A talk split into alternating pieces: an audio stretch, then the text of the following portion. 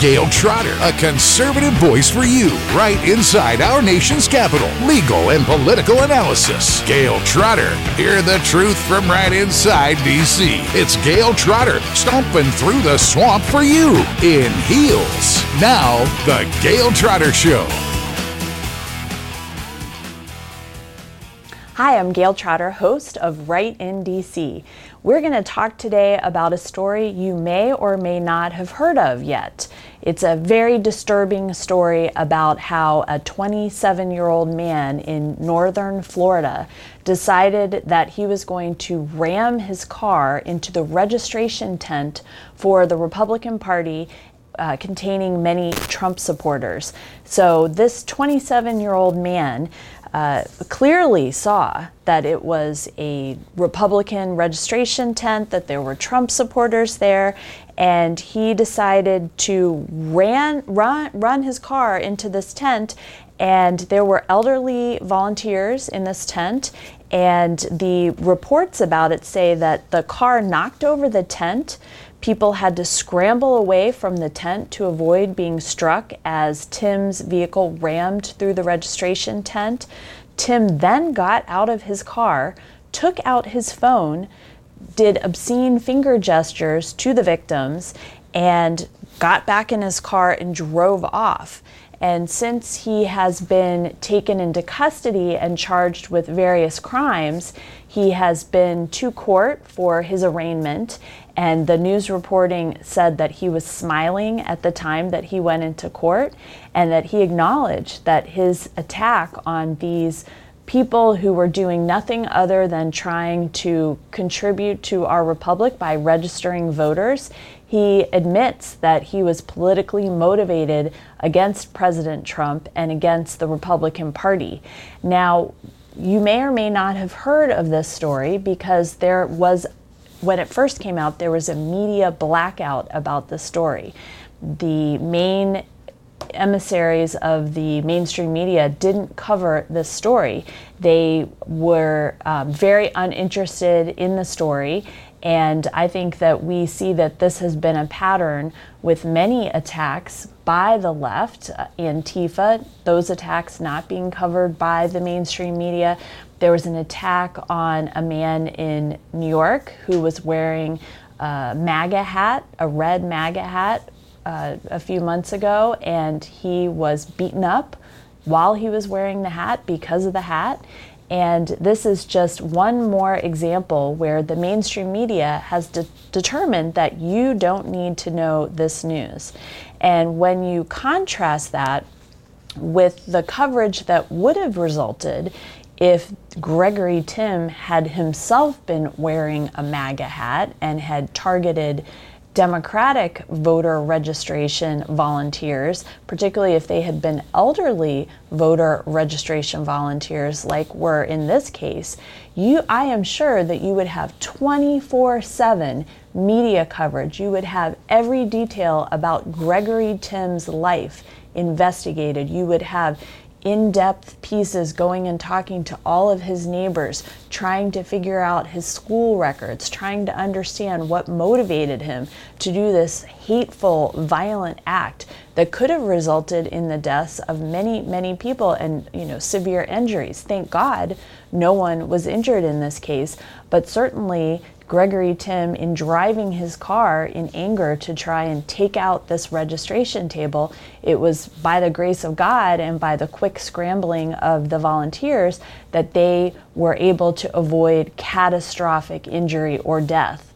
And when we look at the media coverage of this, it's such a contrast uh, how we see media coverage of other events. And it's very interesting too, because you probably would have had a lot of think pieces, think pieces where the people who say that they're experts about all things political would have come out and talked about the terrible tone, the rhetoric, the um, call to violence, the call to incivility that would be illustrated by the party. If it had been reversed, if the party had been reversed in this case, you would have seen think pieces like that.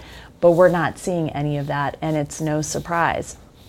Um, the suspect, when he spoke with the police, said that he was upset that the video he took, quote, ended before the good part. So you can see that his attack was definitely politically motivated. He's even admitted as such. And he also apparently told the police, quote, someone had to take a stand. And uh, the video doesn't show the moment that the van struck the tent, but as was reported earlier, Tim said that the video didn't show the good points part. So clearly he was trying to cause damage and obviously to get attention as well. Uh, it's interesting that the senator, former governor of Florida, Rick Scott, who's now the senator of Florida, talked about this as well and talked about how uh, it's just outrageous that the mainstream media is not covering this adequately. And you can think of all the times when there has been so much speculation. Think of the Covington Catholic schoolboys who were at the March for Life, and you had the media going crazy, crazy, crazy because that boy supposedly smirked at someone who was a, a darling of the mainstream media. And you had vicious smears of the Covington boys on social media by reporters at many of these mainstream media outlets. And yet there's just this incuriosity, lack of interest in Gregory Timm by the mainstream media. And it's hard not to think that as much as Gregory Timm was motiv- motivated by his political leanings to do this, that the mainstream media is abdicating its journalistic integrity or role to report news to Americans because of their political bias and their political leanings. Uh, after all of this information came out, we saw that the media tried to spin the story. And we see this all the time with the mainstream media. When something goes on in the news, the, the story is never what the Democrats did wrong. It's never a straight headline about Democrats fail or Democrats did this bad thing or whatever. The headline is frequently Republicans pounce. And we're seeing that in this circumstance, too, with some of the reporting being Republicans vow revenge, which is not correct at all. It's actually fake news. But the fact that they would even they would even put it in an equivalent category and somehow turn it so that the Republicans are at fault or or somehow, you know, the, it's almost implying that Republicans are going to be violent. It is creating fake news, and it is creating a uh, uh, atmosphere where they're almost encouraging uh, escalation of the the problems between the Republicans and the Democrats. And when you think about it too, how much responsibility do journalists and liberal leftist commentators have for the actions of someone like Gregory Timm? Think of Bill Maher. He said in relation to Trump, once fascists get power, they don't give it up. And when you start calling your opponents fascists and start trying to paint them as evil, even with milquetoast Republicans like Mitt Romney, then it is really dangerous for them to continue to put these things. First, it's false, it is completely untrue, it is wrong, and it is morally wrong to paint your political opponents as fascists. And while I am a firm believer that an individual is responsible for his or her own choices, it's interesting that the mainstream media never has that perspective or that attitude when it's uh, someone that they disagree with taking some action. Then they go ask every single Republican, do you disown what this person did who's supposedly a, a supporter? You saw this with um, the bombs that were sent out, the fake bombs that were sent out to journalists, and uh, you had wall-to-wall coverage of that, trying to understand what was going on, and there was this this attribution of the actions of that person to the entire Republican Party, which is absurd and crazy. So it's, while I would not talk about anybody's responsibility for this other than Gregory Timm, because he's the one who chose to target people based on their political beliefs, including elderly people, he is the one who is responsible for that. I do think it is interesting that when roles are reversed, the journalists, the political pundits, and the leading Democratic politicians, they don't have a moment of self-reflection for their own language and for the type of climate that they create politically, that they want power so bad that they try to ramp up this language, which is very inflammatory, constantly, constantly ra- ram- ramping up that inflammatory language. Um, I think it is really important, too, to understand that the mainstream media is really not reporting the violence by leftists. They want to avoid it. They don't want to discuss it. If they do, they want to give excuses for it, or they want to somehow end up blaming the Republicans or blaming President Trump, which is just absolutely absurd. So the question really becomes, is the journalistic industry okay with allowing conduct that makes the wearing of a MAGA hat or being visibly related to the Republican Party or supportive of President Trump, like a t-shirt or anything else, are they gonna go after this type of targeting to the same degree that they would if roles were reversed? And I'm gonna link down below to some articles on this particular news story, and Laura Ingraham did a great job talking about this on her show and kind of digging into the issues on it.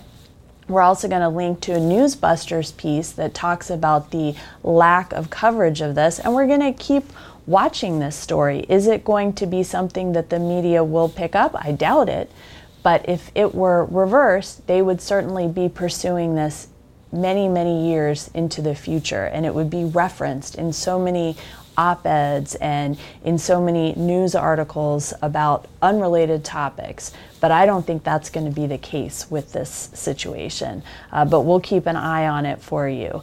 And I think when you also take into account that uh, the people in Florida are talking about how they're scared, uh, Florida G O P Duval County Chairman Dean Black talked about how their elderly volunteers barely got out of the way. And is this intended to discourage people from exercising their rights as American citizens to get involved in the political process? And is this going to make people afraid so that they're not able to be involved in the way that they want to be in a safe way? And so I'm very interested in your comments. I'm also hoping that you will subscribe to this YouTube channel. And uh, if you subscribe, you'll be able to get the newest episodes five days a week, Monday through Friday. As soon as they're posted, they'll be sent to you. And we're so happy that you've joined us, and we are going to keep an eye on this story and let you know how it develops. This is Gayle Trotter, right in D C